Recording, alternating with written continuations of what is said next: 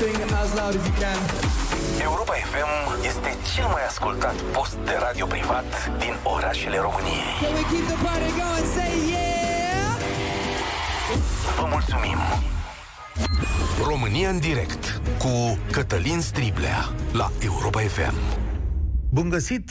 Bine ați venit la cea mai importantă dezbatere din România. Prieteni, a venit timpul unei decizii cea mai grea pentru fiecare dintre noi. Una e să hotărâm unde și cum mergem noi adulții, alta e să vedem ce facem cu copiii și sănătatea lor. Toate datele arată că, după masă, autoritățile ar putea să ia o decizie, măcar parțială, privind redeschiderea școlilor. Se analizează atât date sanitare, cât și cele legate de performanța școlară din ultima vreme. Ședința e una foarte scurtă, o să vă mirați, da? Pentru acest tip de situații. Adică începe la ora 16, iar președintele are declarațiile la ora 17 Asta îmi sugerează mie ori că o decizie e deja luată, ori că e doar o etapă de tatonare. Ne lămurim noi. Pentru noi discuția rămâne la fel de importantă, din mai multe puncte de vedere. Nu știu în ce măsură școala online vă dă satisfacții sau rezultate. Am auzit lucruri bune, dar și unele care m-au mâniat. Dar, în privința lucrurilor bune, de exemplu, ministrul Câmpeanu spunea foarte recent că recent, spunea că, domnule, profesorii din România chiar s-au descurcat bine în timpul școlii online, zice domnul ministru. Ok. Eu am zis că e inegală, adică am văzut foarte multe situații bune cu profesori dedicați, în timp ce am auzit și de situații foarte proaste unde școala e de fapt o conversație pe WhatsApp. Bun, mai mult, nu știu cât de sănătos este pentru copiii noștri și cât de mare este trauma șederii zi de zi, oră de oră în fața unor calculatoare, luni de zile. Eu nu cred că poate să fie bine până la capăt și de asta înțeleg de ce e nevoie de redeschidere.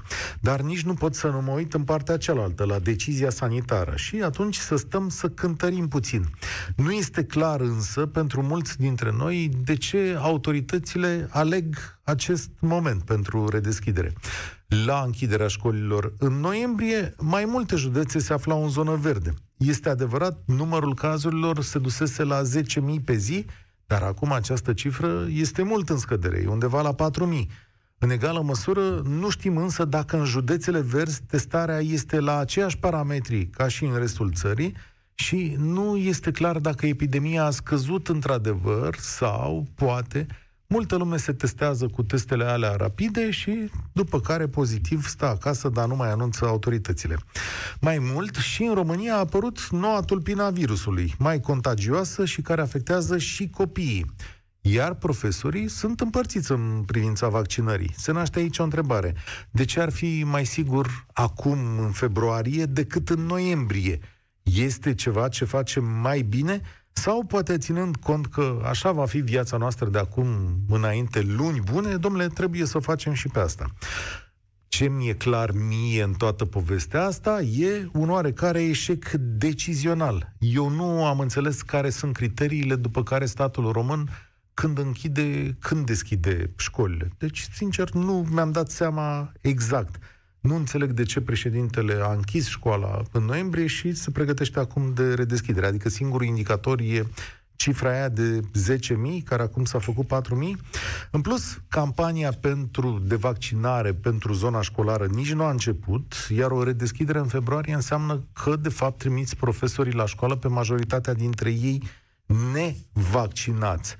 Așa că vă spun că, sincer, nu mi-am făcut un punct de vedere foarte clar în chestiunea asta. Cred, personal cred că copilul meu va merge la școală dacă se redeschide în București, dar el e mai mare, e o decizie mai ușoară, știe să se păzească, nu ne facem atât de multe probleme. Dar pentru copiii mai mici, cum e? Că apar o grămadă de probleme, vă dați seama cum e, le-am discutat de atâtea ori. Așadar, vă chem astăzi să ne sfătuim în așteptarea unei decizii de la Cotroceni peste trei ceasuri, da, vă chem pe voi la România în direct, ascultătorii noștri de la Europa FM, să ne sfătuim asupra acestei situații. Cum o fi mai bine, domnule? Haideți să vă dau întâi numărul de telefon, e 0372069599, îl mai spun o dată, 0372069599, În aceste condiții pe care ți le-am prezentat, ce vei hotărâ pentru copilul tău? Îl trimiți la școală sau preferi să stea în continuare acasă? Ești mulțumit de ceea ce îl vezi că face în fiecare zi sau simți nevoia să meargă acolo în fața clasei. Iar dacă ești profesor, că îi așteptăm și pe domnii sau doamnele profesoare, cum, cum e mai bine? Explicați-ne dumneavoastră că chiar vedeți mai bine din interior lucruri care nouă ne scapă. Acasă sau la școală. România în direct e la 0372069599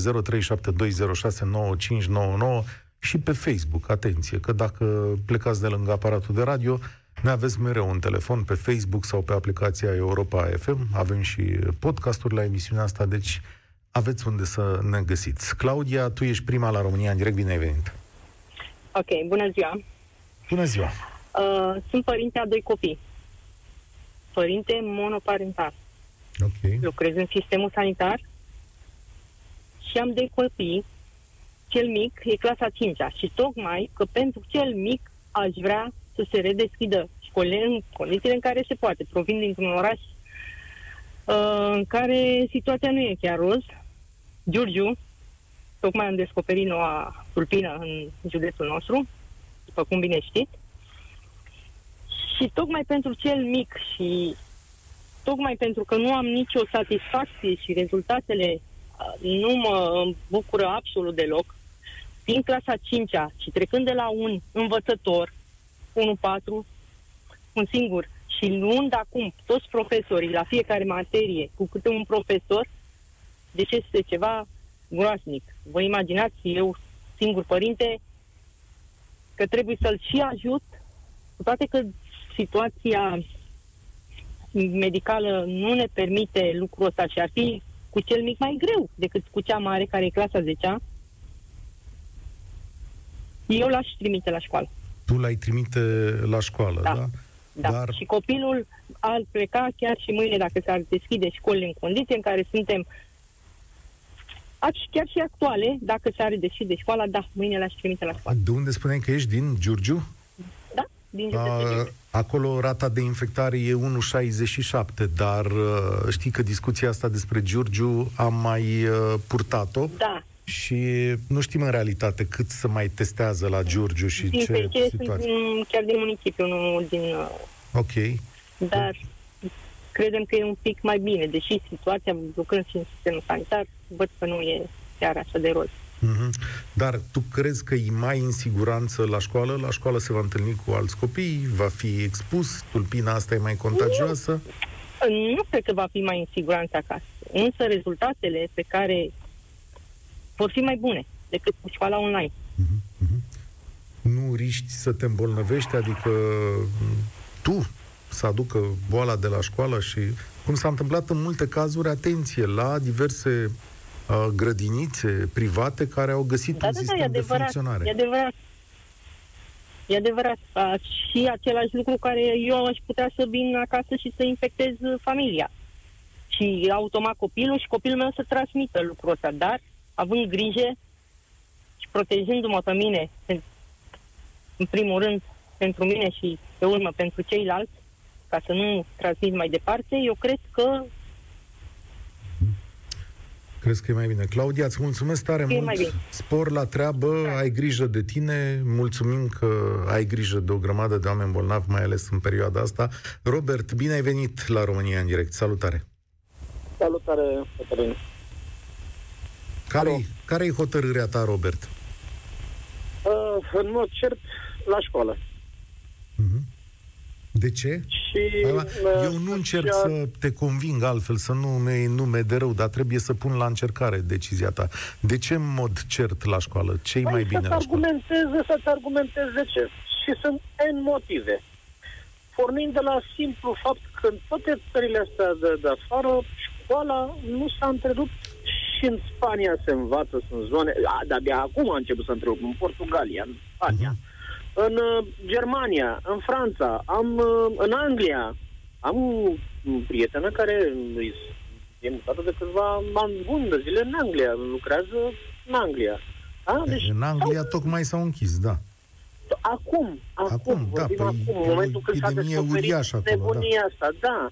Da. Dar oamenii acolo, în toate țările civilizate, eu nu știu și n-am văzut și nu am auzit atâta disperare și atâta nebunie ca la noi.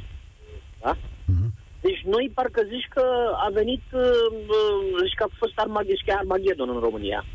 Uite, Vai, nu e chiar la e noi. nenorocire. În Austria a Deci, fost închis, în Olanda a fost închis, șco- a fost într-adevăr, dar m, au, s-a, mers, s-a mers la școală. Iar eu, în situația mea, am o, o fetiță, este în clasa nouă, este într la un Da. liceu bun în București, pot să spun. Uh, problema e că și anul trecut, eu am avut noroc că anul trecut și clasa noastră, să zic așa, generația ei, a avut noroc că anul trecut a prins tot jumate de an de școală. Și asta a contat. A contat uh, în felul că una e să faci școală și să fii toți copiii în școală și una e să faci online. Eu mă uit și văd ce fac ei acum. Adică totuși ea învață săraca, dar nu poți să ții un copil. Mi se pare o chestie aberantă și absurdă. Băi, nene, e un copil, totuși, după 3 ore, 4 ore, ea intră după amiază de la ora 1 jumate, 2 fără ceva, în funcție de cum are m, programul, are 5 ore, 6 ore, da? E, ține un copil pe scaun în față la birou, în fața laptopului, da? E imposibil să stea liniștit copilul ăla și să să fie, să, să, să, să stea atent la toate orele, pentru că n-ai cum e normal, e omenește, e firesc.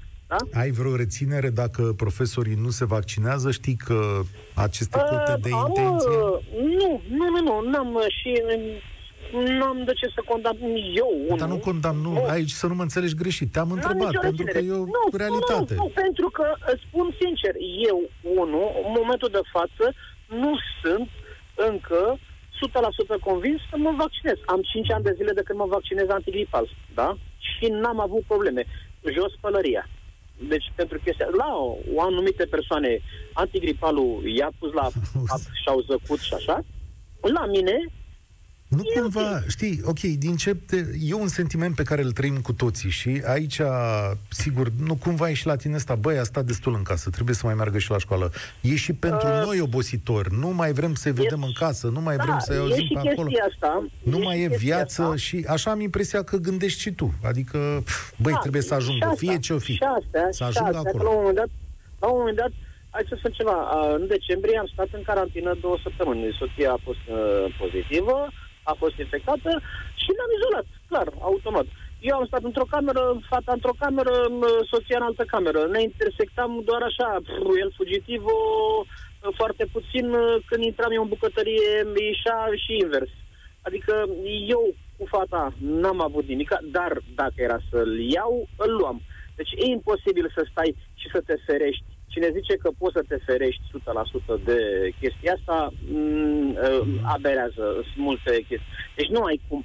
Uh, din prostie, din greșeală, din neatenție, nu ai cum să te ferești uh, de chestia asta. N-ai cum. Dar, N-ai din punctul tău de vedere, școala copilului e mai importantă chiar decât este aceste de, de riscuri. 200 de ori mai importantă și spun și de ce. Copiii se duc la școală, sunt de 20 de ori mai în siguranță decât, decât, decât acasă. Îți mulțumesc. Îmi vine să țin și un scor. Deci, deocamdată... Dar, la un moment dat, oricum discutam cu colegii și am zis, mă, să vezi că foarte multă lume vrea să aducă copiii la școală pentru că e și senzația aia de oboseală și am auzit-o și multe alte părți. Domnule, sunt la școală, are cineva grijă de ei, parcă suntem și noi mai liniștiți. Adică, pf, am obosit, frate, sunt de atâtea luni în casă copiii. Alexandru, salut, bine ai venit la România în direct. Te salut, Cătălin. Nu sunt deloc de acord cu uh, antevorbitorul. Mi se pare o judecată absolut infantilă m, să spui că uh, hai, lasă, domne, să se ducă la școală, că uh, cursurile astea sunt uh, cele mai importante din, din uh, viața acestui copil. Mă refer acum din lunile astea. Hai să fim serioși. Deci evoluția unui copil nu depinde acum dacă în astea șase luni, chiar și un an de zile, uh, face o școală mai precară, ca să spun pe- direct. Și argumentez. Normal că el vrea să-și trimite copiii la școală, fiindcă el a văzut că la el în familie COVID-ul nu a făcut uh, așa o manifestație, uh, o manifestare... Da, adică au trecut uh, ușor.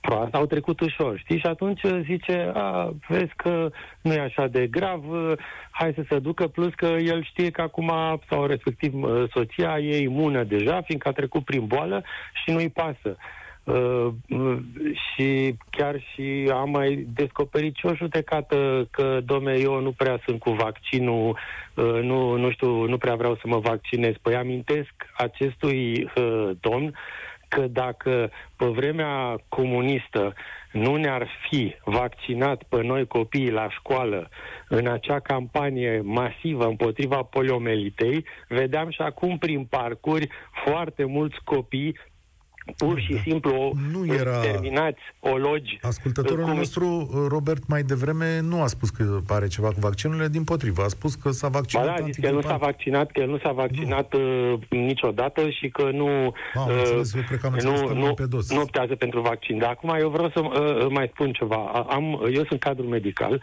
uh, am rude în Germania, care ne-au confirmat, acum nici ei nu mai merg la școală, dar în perioada în care mergeau la școală, cu rigoarea aia lor nemțească, trebuie să înțelegeți tot la 20 de minute. Așa. Se oprea ora, se deschideau toate ferestrele și timp de 5 minute era aerisită sala. Din 20 în 20 de minute cu o rigoare de-a lor nemțească. Nu mai vorbesc că în unele clase chiar aveau loc cursurile în, în, cu geamuri permanent deschise. Stai că zic așa, ventilația... deci în, în landul Renania și Hesa școlile da. sunt deschise, în Hamburg da. elevii care nu pot învăța de acasă continuă să vină la școală, în Baden-Württemberg da. școlile primare și afterschool-urile uh, își reiau uh, activitatea, da? La Berlin școala e în sistem hibrid și mai este în Pomerania elevii de până în clasa, până în clasa 6 pot okay. veni la școală. Dar ce am vrut să zic cu asta este că decizia s-a descentralizat Asta și fiecare stat german face sunt, cum crede de cuvință. Sunt, da, sunt, uh, uh, subscriu total și susțin acest aspect și m-aș bucura să se întâmple și în România, fiindcă tragedia este la noi, ceea ce nu e cuprins uh, în statistici corect este că aproape 50%, aproape jumătate din copii, mai ales din zonele rurale, dar și în orașe, în școlile mai slabe, nu participă la cursurile online. Și uh, din cauza părinților, în primul rând. Nu vreau să-i scuz pe părinți, fiindcă sunt pic, Alexandru, și... că e, da. e o chestiune aici. Ai copii, adică ești în situația da, de a da, da. decide, da. da? Și cum, exact. cum, și, și cum cântărești la... decizia ta? Da, uh, eu uh, tocmai nu m-aș înghesui acum să-i trimit la școală. Consider că România și sistemul nostru medical uh, nu este în situația în care să-și permită uh, un, o avalanșă de, de îmbolnăviri. Iar uh, dacă, și eu tot timpul sublinez, le-am cerut-o și unor primari pe care eu îi cunosc, fraților, zic, implicați-vă mai mult, mergeți chemați cetățenii și convingeți să-și trimită, adică să-și uh, împingă copiii să țină aceste cursuri online, fiindcă tragedia e uh, că ei intră unii dintre ei la prima oră, după la a doua oră nu mai intră. Și nu prea să mai la face. școală când erau trimiși era simplu, fiindcă în momentul în care ajungeau da. nu mai puteau să plece de la cursuri. Mulțumesc. Și eu aș condiționa ceva foarte important, mai vreau Ia. să spun, eu aș condiționa uh, uh, acordarea uh, ajutoarelor sociale, de prezentarea unei adeverințe, de prezentare, de participare la cursurile a, a, a copiilor. O să venim și acolo, îți mulțumesc, Alexandru. Scorul e 2 la 1. Hai să ținem și scorul să vedem așa cum se descurcă. Cum hotărăsc ascultătorii Europa FM în această chestiune? Astăzi vorbim despre posibila redeschidere a școlii atenție, este posibil ca guvernul să ia o decizie, sau mă rog, președintele să ia o decizie în această după amiază. Eu mă uit aici pe o hartă, văd doar patru județe, cinci județe verzi, dacă, dacă nu mă înșel, și uh, astea sunt uh, Vrancea, Buzău, Bistrița Năsăud, Olt, da, cam așa sunt și nu știu încotro ne repezim. Sunt dator să pun la îndoială fiecare lucru de genul ăsta. Daniel, salut! Tu cum vei decide? Uh, salut! Uh, Uh, copilul, copilul meu, din fericire, este la grădiniță încă și l-am dus pe toată perioada pandemiei. Uh, mă rog, l-am înscris din toamnă, pentru că e m, Așa. prima dată când, când merge la, la grădiniță, are trei ani. Și am luat decizia să-l înscriem și să mergem, să meargă la grădiniță în momentul în care m, începuse să fie afectat psihic de lipsa copiilor, de lipsa prietenilor. Era pe vremea când parcurile erau închise, ne mai vedeam pe aici prin jurul blocului, dar uh, foarte puțini copii putea să interacționeze. Am luat decizia să mergem la grădiniță. Noi suntem din categoria celor care se protejau la genul nu intram în casă încălțat, uh, dădeam cu, cu spirit pe, pe încălțăminte înainte să bag încălțămintea în casă. Deci nu suntem din cei de lăsători, ca să zic așa. Poate că suntem considerați un pic exagerați. Uh, din păcate, singurul loc unde ne-am protejat a fost grădinița, grădinița celui mic, uh, de unde am și luat uh, COVID-ul. Ah, ok. Păi nu ești Uh. singurul caz pe care îl știu. Am mai mulți prieteni sau cunoscuți care s-au îmbolnăvit ducând copiii la grădiniță. Mă rog, Aici nu prea am voiam să înțeles ajung. eu. La privat ești, nu? Că acolo, la privat. Da, da, da, da. acolo. Ce- Cele, cele de stat nu sunt deschise. da. Grădinița m, privată, exact cum spunea și antevorbitorul meu, din 20 în 20 de minute, geamurile larg deschise, se aerisea, se dezinfecta, totul țais. Dar întâmplarea a făcut să, să, să luăm de acolo.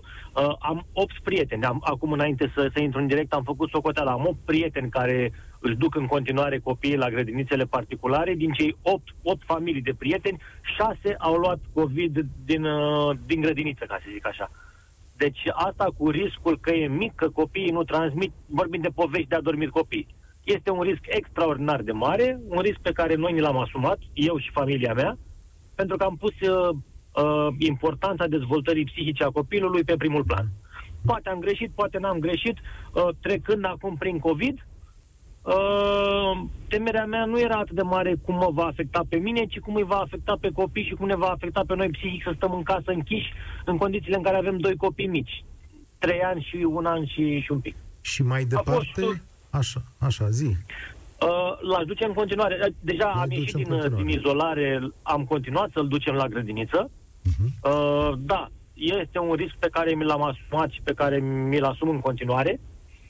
Uh, dar eu nu, Interesant. sunt împotriva sunt împotriva deschiderii școlilor până când nu vor fi vaccinate cadrele didactice într-un procent de minim 80-90%. Știi cum e? Nici nu poți să obligi oamenii, dar atenție cu boala asta, tu ai zis așa, domnule, mi-asum riscul, că e pentru mine și familia mea, dar nu știe unde pleacă mai departe boala asta, E- exact. părinți, De- de asta voiam- prieteni, de- rude, cine știe în ce situații poți să pui alți oameni.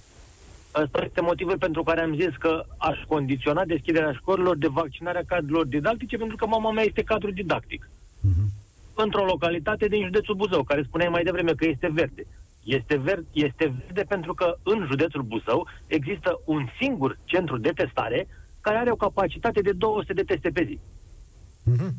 E bun. Tatăl meu, Am mai aflat tatăl meu a ceva. avut probleme a avut probleme de sănătate, a fost nevoie să vină în spital probleme urologice, uh, nu l-au primit în spital până când nu și-a făcut testul, a stat vreo săptămână ca să-și facă programare, a trebuit să ajungă Știu. uh, la centru de testare la ora 4 dimineața să fie testat, deci E o județul nenorocire Buzău este un- cu spitalele. Județul Buzău poate fi, poate fi asemănat cu o zonă din Africa din punct de vedere al sistemului medical. Deci nu există Da. nimic în județul ăla. Va trebui să purtăm Uh, discuția asta. Îți mulțumesc tare mult, Daniel.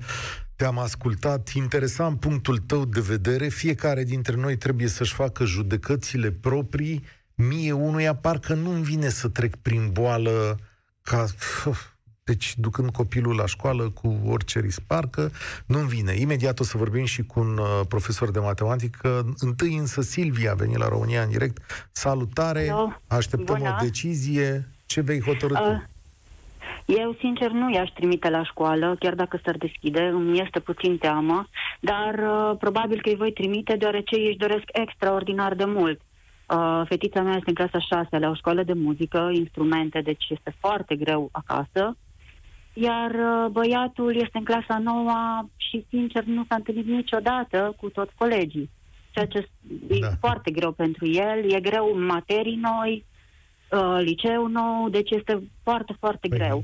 Spui așa, nu i-aș trimite, dar îi trimit. Unde ești? de Păi fapt? eu personal, eu nu aș vrea să-i trimit, dar ei insistă, dar din punctul meu de vedere problema nu este la școală. Uh, cel puțin la școlile la care merg copiii mei și copiii infectați au venit din alte părți, nu la școală s-au infectat. Și nu acolo ar Nu, fi nu, problema, se școala- respectă. Școala e punctul de transmitere. Copiii se infectează în propriile familii, vin la școală și dau mai departe. Adică e un laborator perfect. Se... Uh, dar a funcționat foarte bine cât a fost deschis, în sensul că na, imediat s-au făcut anchetele, imediat clasele au fost, uh, adică nu s-au mai dus copiii la școală din clasele respective unde au fost uh, bolnavi, s-au raportat părinții imediat, au spus uh, la școală dacă a fost un caz. Deci co- uh, uh, distanțarea este, își primesc dezinfectant, profesorii sunt foarte atenți la ambele școli, dar din punctul meu de vedere, problema cea mai mare e transportul de la școală spre casă. Hai că dimineața îi duc eu sau soțul. Dar la prânz ei au ore diferite. Eu nu pot să merg sau soțul toată ziua să-i aducem de la școală, ținând cont că deja sunt mari. Uh, mijloacele de transport sunt foarte, foarte aglomerate, vin foarte greu. Acolo este problema și acolo este riscul, din punctul meu de vedere, foarte mare de infectare. Și eu consider că dacă s-ar face, nu știu, ș- uh, autobuze speciale sau un transport special de elevi, eu cred că școlile s-ar putea deschide fără probleme și să se testeze. Ar fi iarăși testele rapide. Eu nu înțeleg de ce nu se fac testele rapide și la școală. Pentru că îți arată situația din uh, ziua respectivă, iar dacă nu ai încărcătura de uh, microb, să zic așa, de virus foarte mare, adică înainte de ziua a 5 a 6 a 7 ești de fapt transmițător, dar nu poți fi detectat. Asta e problema cu testele astea, că sunt o poză a momentului, a momentului respectiv. Da, îți mulțumesc tare mult, uh, Silvia. Um, În Statele Unite, la New York, a existat um, și există în continuare următorul sistem. S-a stabilit o rată a îmbolnăvirilor peste care, uh, sau de la care încolo școlile se închid. Cred că 3 la mie. Și în fiecare zi se anunța, anunțau televiziune și autoritățile. Astăzi este 2,90, încă mai merge școala.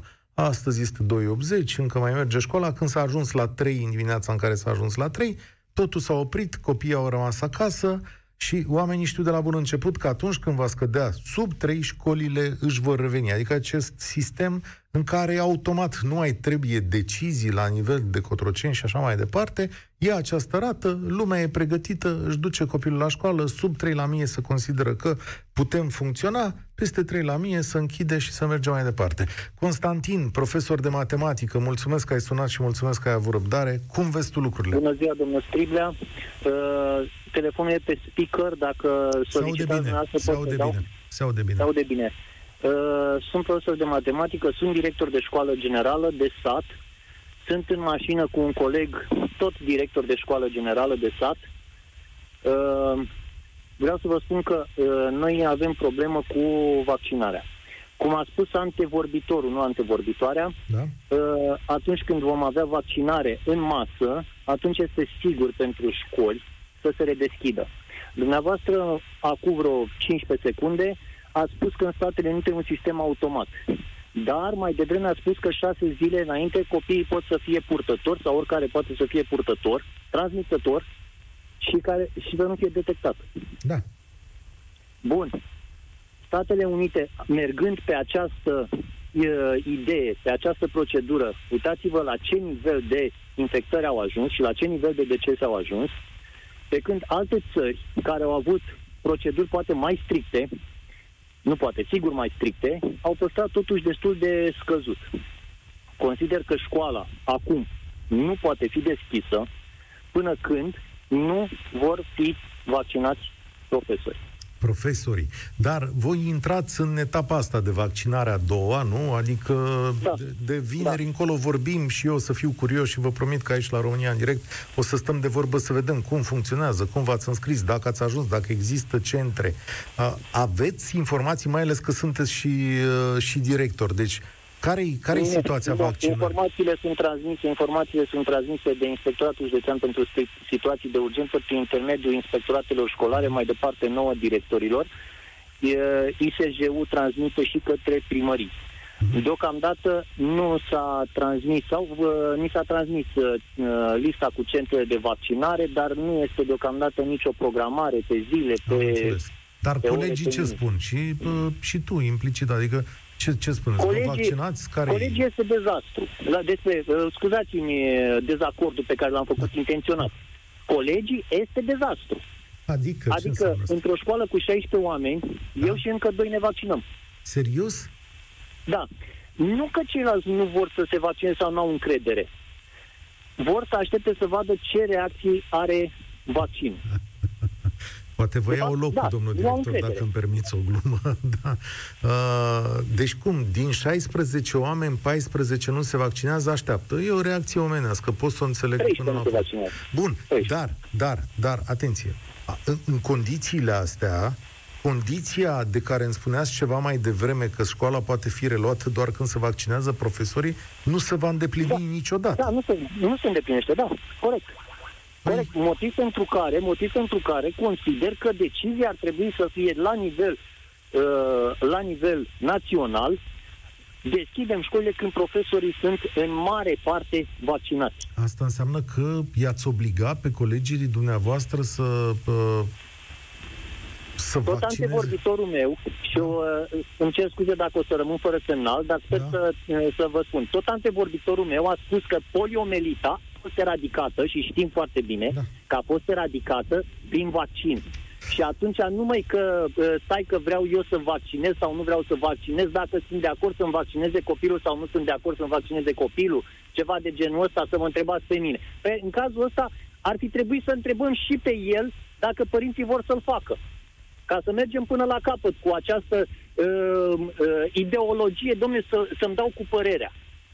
Domne, dacă doctorii au spus că vaccinul este bun, câtă, edu- câtă medicină am învățat noi pe Facebook a, astfel încât să ne dăm seama că, să spunem noi, nu, mă, nu e bun. Știu eu ce, ce voi mă mințiți pe mine. Asta este m, prostia uh, omenească de care da dovadă majoritatea omului. Majoritatea oamenilor dau dovadă de chestia asta. Îmi pare rău că spun chestia asta, credeți-mă, mă doare. O să vă judece colegii la școală. Și puțin mă interesează. Uh, uh, ideea mea, uh, concepția mea este uh, fixă, tranșantă și publică. Dacă sunt de acord, de bine, dacă nu sunt de acord, problema lor. Dar mai departe, când se îmbolnăvesc, sună, aoleu, m-am îmbolnăvit. Da. Scuzați-mă, atâta timp cât, cât guvernul investește niște bani într-un vaccin, bă, dacă l-am fi produs noi în România, era ok, hai să zicem că era mai ieftin. Dar noi îl cumpărăm. Investim niște bani într-un vaccin să-l cumpărăm. A, nu că eu nu mă vaccinez. Niște bani. Ce? Mai departe să se bolnăvească, să se ducă la spital, să se Cred că pierdem semnalul. ca să Vom... trateze. Constantin. De câte ori să pierdem? Îți mulțumesc tare mult. Începem să pierdem semnalul. Eram curios dacă și colegul din mașină gândește la fel sau se despart acum, dar cu siguranță cred că în, as- în aceea zonă de gândire. Dar îmi rămâne în cap chestiunea asta. Din 15 oameni, din 15 oameni de la școală, doar 2 se vaccinează și aici vorbim de oameni educați cu facultate, da, că atunci când ești profesor în facultate, eu nu-i judec acum, vă spun doar de reacție omenească să așteptăm să vedem ce se întâmplă. Poate unii dintre ei gândesc așa, dar cu siguranță sunt și oameni care nu se vor vaccina în această ipostază. Bun, avem atunci un cerc vicios. N-aș vrea să lansez întrebarea asta la un moment dat la România în direct. Domnule, și acum ce facem? Ca să reluăm școala, profesorii să vaccinează obligatoriu, trebuie să vină cu certificat din ăla? Da? Poate, cine știe, s-ar putea să ajungem și acolo. Ramona, bine ai venit! Bună ziua, domnul Cătălin. Eu sunt mamica unui băiețel de clasa a 5-a și vă spun că l-aș întreba, adică aș vrea să-l întreb pe domnul profesor de matematică cum să fac eu matematica acasă cu băiețelul meu. Păi, tocmai a zis domnul profesor că el ar veni la școală acum, dacă s-ar putea, dar nu prea Uh, reușesc Înainte, colegii lui când mergeam la vaccinare. școală, era o problemă matematica, acum este o extra problemă matematica. Noi nu suntem matematicieni, nu am făcut facultăți de matematică, avem alte profesii. Pentru, mi- pentru mine, cel puțin, este, vă spun, mai am puțin și fac atac de cord când aud care teme la matematică. Da, știu, am trecut și eu prin clasa 5 am noroc că se ocupa nevastă mea când nebuneam. Știu, are Uh, nu șirurile alea, nebuniile alea, da, știu ce. Deci, nu știu bă, când ați trecut dumneavoastră, că eu am trecut mai de mult, probabil, am 50 de ani, dar uh, parcă pe vremea mea nu era așa. Uh, nu ne mai aducem noi aminte. Bun. Și acum, Ramona, Uh, care-i, care-i propunerea sau care-i gândirea? Propunerea mea este, uh, deci, în primul rând, uh, s-au însingurat, nu mai comunică, afară nu ies, nu se mai joacă, eu nu văd, sunt acum la geam, la balcon, eu nu văd un copil afară, Bine, unii poate ca ore, unii poate ca după amiaza ore. Copiii nu mai ies la joacă. Oricum, nici înainte nu ieșeau la joacă, tot așa din cauza temelor. Temele erau prea multe. În vacanță am avut teme. Asta nu a fost vacanță de sărbători, a fost vacanță pentru făcut teme și pentru citit două cărți. Asta încurajez. cu Copilul cărțile, meu să știi. a fost tot timpul stresat. Da, nu, bă, chestia cu cărțile știu că este un fenomen bă, general. Copiii nu mai citesc. E, Chiar dacă se spune și psihologii spun că tu trebuie să citești ca copilul tău să vadă ce faci, vă spun sincer, eu citesc, copilul meu nu face ceea ce fac eu. Copilul meu face ceea ce îi place lui și anume calculatoare. Da, știi de vrem, ce? nu vrem, uh, Fac o vrem, nu paranteză. vrem, i- da, Este resetat neuronal, așa spun specialiștii, și din cauza vitezei cu care se întâmplă lucrurile în calculator, nu mai poate să perceapă viteza înceată a cititului de carte. Asta se întâmplă. Cred că este epoca în care s-a născut de, de vină. Nu cred că, eu cred că pe vremea mea, neavând aceste calculatoare și având cărțile la îndemână, cred că asta a fost epoca mea. Acum cred că este epoca calculatoarelor. Eu cred că Asta e, oricât m-a strădui Asta e eu o să-l fac paranteză. Dar după tine, Da. Ramona, tu l-ai luat de mână azi, l-ai duce la școală, chiar dacă, după cum ți-am arătat... Nu chiar dacă, nu, nu, nu. Eu l-aș duce la școală în condiții de siguranță. Uh, adică, uh, băi, igiena, uh, nu cum se face de obicei, ci să se facă igienă cum trebuie, pentru că doamnele îngri- uh, care îngrijesc șco- școlile în general nu prea își fac treaba, profesorii și ei să respecte regulile de igienă, nu știu, mască, nu știu, fiecare dacă dorește să-și facă vaccinul, sigur că este uh, la latitudinea fiecăruia, nu poți să obligi un om, dar cu măsuri stricte de, de, de igienă. Uh, pentru că uh, am văzut că în vacanța de iarnă s-a plecat la munte, pe pârtie, în hoteluri, în pensiuni. Acolo nu le-au mai fost frică oamenilor că pot să ia COVID? Au fost coloane de mașini, toată lumea s-a deplasat. Până și bă, bă, am văzut actori, au făcut bă, Crăciunul pe la bă, soacra prin, bă, să zicem, bă, Suceava. Da. Nu înțeleg. Ori plecăm, ori nu plecăm, ori stăm acasă. Nu înțeleg. Atunci nu se mai putea lua COVID. Ba da, și se poate lua în continuare și ți-au spus Tot ascultătorii cu noștri copiii că au de la plecat, școală... tot la rude au plecat, așa că eu nu văd care este diferența. Ok, îți mulțumesc, înregistrezi și votul tău, e 4 la 3 în momentul acesta. Dumitru, salutare, bine ai venit la România în direct. Salut, Cătălin, Dumitru, sunt din Târgu Mureș.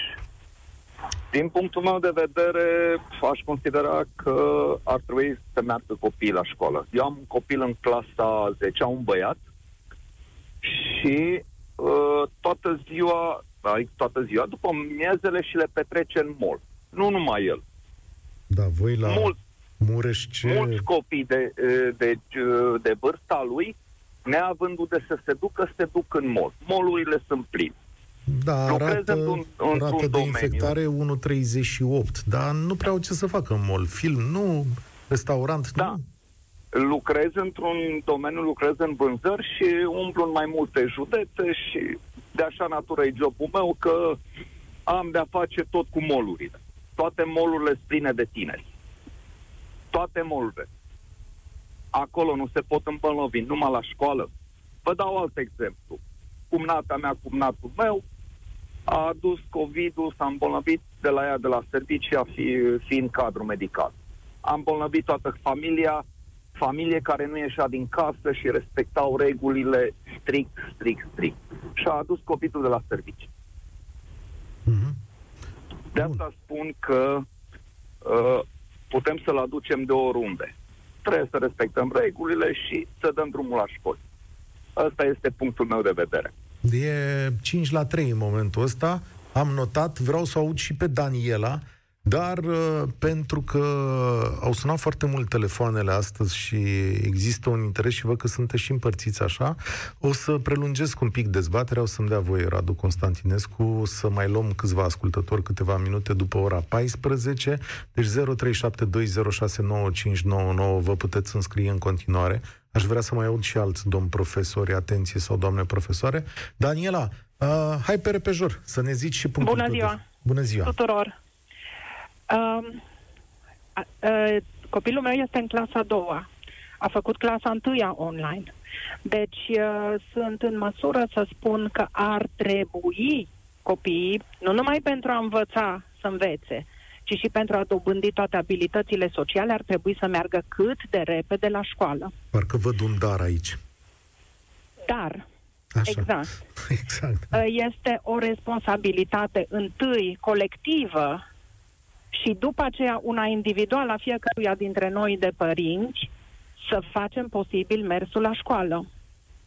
În Germania, cum ziceau antevorbitorii, s-au ținut școlile mult timp deschise pentru că au rigoarea aia, educația aia, că aerisesc e una, că aveau finanțare să cumpere dezinfectanți suficienți, că aveau personal suficient, poate cum a zis doamna de dinainte, nu toți îngrijitorii nu fac treaba cum trebuie, ci nu pot să-și o facă pentru că sunt sub, sub uh, supranormați, nu sunt numeric suficienți. Clasele sunt supradimensionate în țara noastră. În Germania sunt uh, 16, 18, 20 de copii într-o clasă. Aici sunt clase cu 36 de copii. Poate la țară nu există om care să fi fost instruit să facă dezinfecția cum trebuie. Daniela, uite ce-ți propun. Dacă vrei, uh, hai să continuăm discuția imediat după știrile de la ora 14. Mai vreau un singur lucru să subliniez după știrile de la ora 14 Ok. că mă arde pe Bun. degete Bun, tare. te și pe aștept, listă. ești primul telefon atunci, continuați să vă înscrieți la 0372069599. Revin după 5 minute de știri cu Iorgu Ianuși. Este ora 14.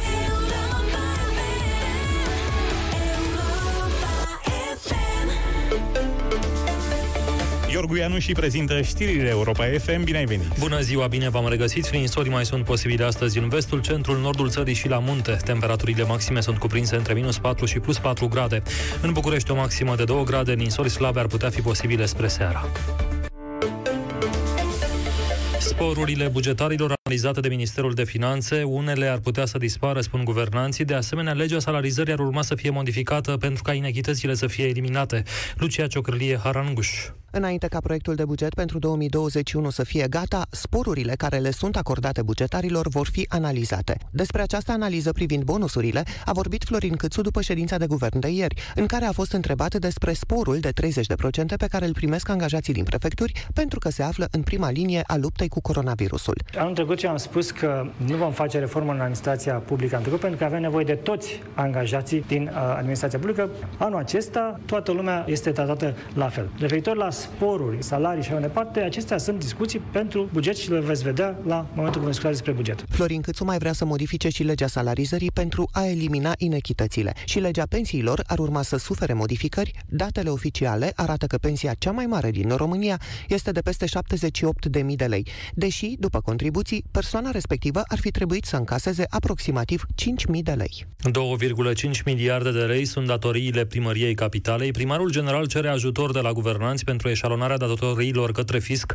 și ridicarea plafonului de îndatorare. Nicu Șordan. 2,5 miliarde de lei înseamnă aproximativ cât a costat metroul din drumul taberei. Înseamnă aproximativ cât costă podul de la Brăila peste Dunăre.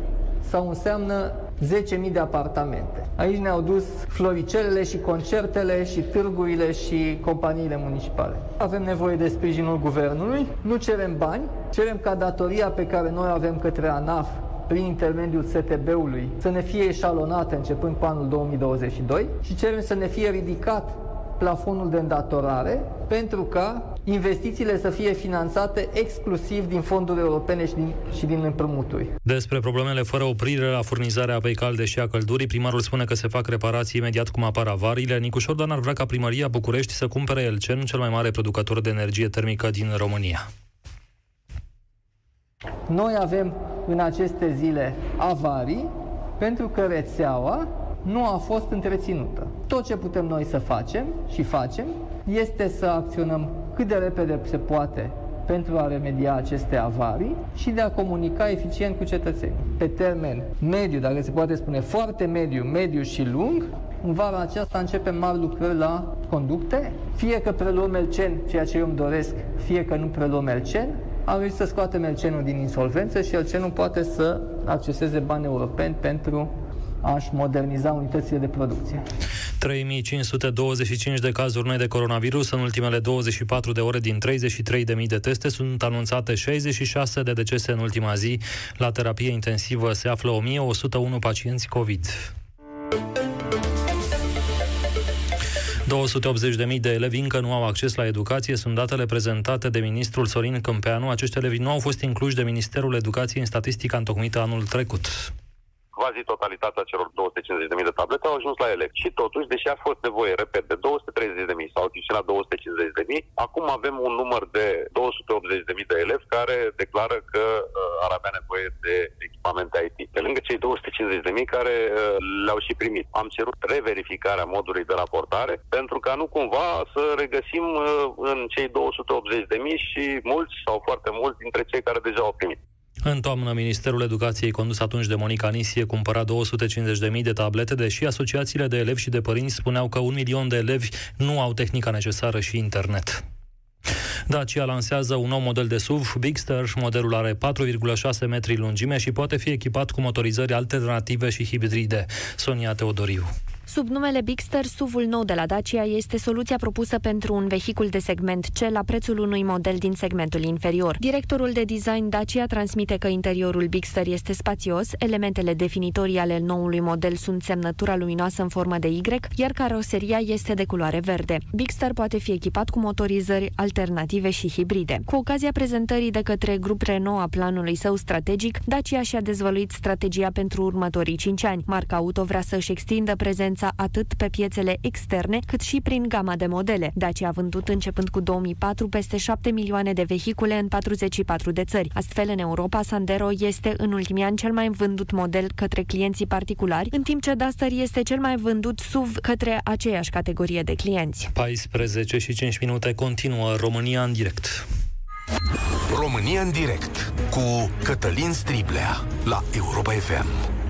Mulțumesc, Iorgu. Peste câteva ceasuri la Cotrocen se decide dacă se redeschid școlile și cum se redeschid parțial, hibrid, dacă se deschid în județele verzi, totuși cam puține la număr, 5 din câte mă uit eu, și se cântăresc cum spune ministrul educației, realitățile din educație și din sănătate puse față în față, ele ne vor da o imagine. Ședința va fi una scurtă, o oră durează, ceea ce mie îmi spune că ori hotărârea este deja luată, ori e un moment de tatonare. Eu sper, uh, și am tot vrut să zic asta toată emisiunea, sper din tot sufletul să nu fie așa o furtună într-un pahar cu apă, furtună folosită ca să acopere, de exemplu, faptul că mâine pornește etapa a doua de vaccinare, iar guvernul n-a emis ordonanța din cauza dificultăților din coaliție, n-a emis ordonanța prin care stabilește cum, unde să fac centrele astea, cine dă banii și așa mai departe. Adică o problemă uriașă. De asta mă voi uita cu foarte mare interes la ce va face președintele diseară. Dar noi, părinții și cetățenii acestei țări, avem de luat o hotărâre, ați sunat foarte mulți și am zis să prelungim un pic emisiunea pentru a auzi mai multe opinii, mai ales că țineam și un scor la un moment dat și cred că e 5 la 4 în materie de mers, nemers la școală. Daniela rămăsese să ne mai spună o idee. Bine ai revenit, da. Daniela. Uh, mulțumesc. Aveai ceva pe suflet, așa ai spus. Am, am ceva am pe, pe suflet. suflet. Am pe suflet că spuneam uh, în intervenția precedentă că este uh, o chestie care ține de atât de guvernanți, cum spuneai tu, trebuie să ia niște decizii corecte, trebuie să faciliteze accesul la vaccinare, trebuie să ia măsuri astfel încât să se poată asigura condiții de mers la școală dar este și o responsabilitate a fiecăruia dintre noi cum facem ca să putem să lăsăm copiii să meargă la școală. Și de aceea eu îi rog foarte frumos pe toți, părinții fiecare să-și învețe copiii, dar rog cadrele didactice, care au un nivel intelectual, care au capul lor să se gândească. Eu sunt medic, de exemplu. Eu m-am vaccinat, în prim, sunt vaccinată deja, m-am vaccinat în primul rând ca să-mi protejez pacienții și în al doilea rând ca să mă protejez pe mine. Cadrele didactice să judece bine, să se informeze de unde trebuie și dacă ele au vocație și și-au ales această meserie, să judece cu capul lor și să vadă dacă trebuie să se vaccineze sau nu. Mm-hmm. Pentru că e, cadrele didactice nu se vaccinează numai pentru protecția lor, ci se vaccinează ca să protejeze copiii pe care au rolul să-i facă oameni. Da. Asta eu, a fost oful meu. Eu înțeleg punctul tău de vedere, dar pe de altă parte nici n-ai cum să-i obligi pe oameni. Dar nu vreau să-i oblig, eu nu vreau să-i oblig, dar nu este o decizie corectă luată, stau să văd ce face celălalt sau ce pățește celălalt. Mm-hmm. Sunt surse de informare și ei au ustensilele să se documenteze, să se informeze, să-și ceară informația. Fiecare cadru didactic are un medic de familie. Medicii de familie în ziua de astăzi conciliază pacienții la orice oră din zi și din noapte. Le explică, nimeni nu face presiuni pe nimeni să, vac- să se vaccineze. Dar să spui că uh, nu te vaccinezi, că aștepți să vezi ce se întâmplă, este o dovadă de lipsă de responsabilitate. Daniela... Poți să te hotărăști informat că nu te vaccinezi și să ai argumentele tale, dar nu să stai să aștepți să pice para mălăiață în gura ta. Asta nu este cadru didactic. Îți mulțumesc tare mult pentru mesajul tău. Eu stau să mă gândesc tot timpul că nu trebuie să judecăm foarte tare deciziile oamenilor, pentru că nu știm ce probleme sunt în viața lor, ce temeri, ce boli și așa mai departe. Sigur că mi-aș dori ca lumea să fie mai curajoasă și mai uh, informată, da? Dar ăsta e alt aspect. Ioana, salut, bine ai venit la România în direct. Bună ziua! Ce îi hotărăști? Da, te ascultăm. Ce Ioana mă numesc, ca mama, doi copii clasa 1 și clasa 2 sunt de acord ca toți copiii să meargă la școală. Ok. Nu e normal ce se întâmplă. Jocuri de noroc, păcănele, moluri, magazine pline de părinți, copii și școlile să fie închise. E da. o rușine pentru România. Deci Stai, un copil de clasa 1 să înveți să scrii, un copil de clasa a doua să înveți tabla înmulțirii online, este groaznic. Acum, să știi că nu e o rușine pentru România, pentru că nu putem judeca așa lucrurile și fiecare nu țară putem... se confruntă cu diverse situații și lumea a hotărât în consecință cei mai bine pentru locul respectiv. Au fost școli închise peste tot și s-au purtat dezbateri Dar nu e tot. normal deci nu e normal ca în luna decembrie, când ma- în majoritatea județelor rata a scăzut sub 3, să fie deschise restaurante, moluri, păcănele și școlile primare închise. Ai auzit aici în emisiune câteva relatări foarte clare ale unor copii care și-au trimis, uh, ale unor părinți care și-au trimis copii în continuare la grădinițe și acolo mai toată lumea s-a îmbolnăvit. Adică ți-a spus cineva, din opt oameni care și-au trimis copiii la grădiniță, șase s-au îmbolnăvit. Eu nu am garanția că s-au îmbolnăvit de la școală, pentru că sunt convinsă că fiecare ca părinte merge la magazin, la un restaurant. Eu nu am certitudinea că să te îmbolnăvești la școală sau la grădiniță.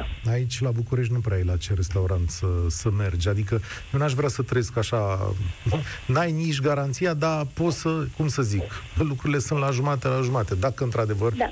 a, Eu incubatorul spun, de vală. cel puțin grădinița și 1-4 trebuie să meargă la școală. Ok. Mulțumesc tare mult pentru argumentul tău. Apărea mai curând sentimental, știi? Procesul acesta cu eu nu cred că altora li s-a întâmplat. Nu știu dacă funcționează așa într totul. Janina, bine ai venit la România în direct. Bună ziua, bine v-am găsit. Eu um, tot ascult uh, și în egală măsură și în jurul meu și pe unde merg, văd că sunt la fel de revoltați și de o parte și de alta. Balanța înclină, înclină, dar ei înclină din cauza fricilor. Din tot ce am constatat, nu putem noi să știm adevărul suprem. Dar noi nu stăm centrați, dar, dar nici măcar nu stăm în liniște, trăim într-un haos continuu și nu stăm în liniște să acționăm uh, inspirați, cum ar fi normal, că noi ne-am născut cu niște simțuri și fiecare știm ce este mai bine pentru noi și pentru copiii noștri. Și eu sunt mama, am un băiat de 20 de ani și așa El l-am e crescut adult, într-un da. spirit liber, da? Și să aleagă. Uh, sunt în egală măsură de acord și că trebuie să fim vaccinați, tot în aceeași egală măsură sunt de acord și să nu fim vaccina- vaccinați. Pentru că de ce spun asta? Sunt, eu sunt maestru instructor fa- la o școală unde de arte și meserii, unde este n-ai cum să înveți o meserie dacă nu e prezență făcută, uh-huh. obligatorie, din, doar din teorie. Și mă confrunt cu elevii că ei s-au săturat să stea acasă și vor să vină la școală, vor să vină în practică și vor să învețe ceva, s-au plictisit, nu mai, nu mai suportă nici ei acasă. E foarte, foarte adevărat, dar tot în aceeași egală măsură sunt și speriați că dacă vin, dacă contactează virusul, vedeți? Toate acestea se bazează pe, pe această frică, că dacă dacă noi profesorii, noi ne vaccinăm, da, obligatoriu sau constrânși că se tot uh, practică, nu e obligatoriu, da, ești constrâns, una la mână, da, sunt de acord, dar asta nu garantează acest vaccin din informația mea, poate nu sunt suficient de bine informată, că vedeți dumneavoastră, părerile sunt tot de medici, tot de specialiști, tot de cercetători în laborator și uh, spun Deci că- vaccinul nu-ți garantează ce, ce anume? că vaccinul nu ne garantează că noi nu o să mai facem COVID-ul, îl facem, sau cel puțin este transmisibil și vedeți, noi putem să-l ducem, nu mai este la fel de... El nu mai are reacție, ca eu să știu că îl, îl am. Și pot să-l duc părinților mei, pot să-l duc unor prieteni unde au un copil mai mic sau unde există un risc mai mare. Dar, Într-adevăr, pentru mine poate este mai bine că eu nu... Nu-l mai nu fac într-o faci formă boala, atât de avansată. da, n-aș vrea să intrăm aici într-o, pă, cum să zic, într-o teorie medicală Polemică, fără da, care prezența, nu- fără prezența unui medic și eu am înțeles Da. la fel ca tine că boala ori nu se face, ori se atenuează foarte mult, dar că pot fi transmițători în continuare, însă atâta vreme cât întâlnești alte persoane vaccinate, cred că riscul e mai mic pentru toată lumea. Asta ar fi discuția. Tu cum vei hotărâ? Uite, tu vrei să mergi la școală. Ești profesor, Păi eu- până la urmă, statul Da. român te înscrie în faza asta a doua de vaccinare și tu va trebui ca profesor să iei o hotărâre. Și pentru tine ca om, sigur, dar și pentru profesia ta. Cum vei face, Janina? Încă nu sunt hotărâtă, încă vreau să stau într-un spațiu al meu de liniște și să acționez inspirată. De regulă, eu am avut niște alegeri, mi-au, mi s-a demonstrat că am, alegerile mele au fost tot timpul inspirate și încă nici eu nu știu 100% ce voi face. Dacă sunt constrânsă, n-am decât să îl fac, că asta este. Nu mi este frică nici de vaccin, nici de alte lucruri. Acum, eu nu Însă, cred că va prefer exista... Tu când te referi la constrângere, te referi la posibilitatea să se ceară o adeverință de vaccinare pentru cei care intră în școală. Sigur, pentru a merge la școală, pentru a zbura cu avionul, pentru a face mult mai multe lu- Mi-e aspecte. greu să cred că statele vor introduce aceste, aceste Hmm, lucruri. Deja s-au anunțat, de exemplu, la toate Unde uh, s-a anunțat? liniile de uh, zbor aeriene s-a anunțat că nu vei mai putea Nu cred zbura așa dacă ceva. nu ai... Nu cred, avioanele Da, la zboară... televizor am văzut-o. Avioanele Da. zboară și acum fără vaccin. Dar Cu testul, eventual, mi s-ar părea normal Mhm. cu testul. Este foarte adevărat. Și legat de acel test, um, într-adevăr, um, zice că trebuie să să-l caute în, în aproape de creier, să-ți ia acel, uh, Nu, acea nu, n-aș monstră vrea să să intrăm fie aici, nu. garantată. nu cred că intră aproape de creier cu nimic cu bețișorul ăla, știu povestea. nu? Metaforic vorbind, da, a fost un pic Stai puțin. exagerat. Da. Deci am făcut și eu teste PCR, vreo două Uh, Nu a Așa? intrat nimeni, nu a intrat nimeni lângă creierul meu. Sunt bine, sănătos. Dacă o să fie Bun. vreo afecțiune, o să-mi spuneți voi. Janina, îți mulțumesc. Nu mai avem timp astăzi. Te lăsăm să te decizi. Uh, o să fie o discuție interesantă la un moment dat, da? Pentru că uh, chestiunea asta cu autorizațiile, sigur că va trebui să o discutăm. Autoriza, mă rog, adeverințele de vaccinare. Va trebui ca societate să hotărâm cum e mai bine pentru noi și pentru alții și sunt sigur că la un moment dat dezbaterea asta va exista. Deocamdată, majoritatea celor care au intrat în direct astăzi la România în direct au spus că și-ar trimite copiii la școală, că e mai important să se petreacă așa, dar se cer măsuri de siguranță mai bune și o disciplină mai bună. Oprim România în direct aici și astăzi ne găsiți și pe Facebook, dar atenție, avem și podcasturi pe Spotify sau Apple, suntem și acolo și vă las în minutele următoare cu Radu Constantinescu. Eu sunt Cătălin Striblea și vă spun spor la treabă. Participă la România în direct de luni până joi de la ora 13 și 15 la Europa FM.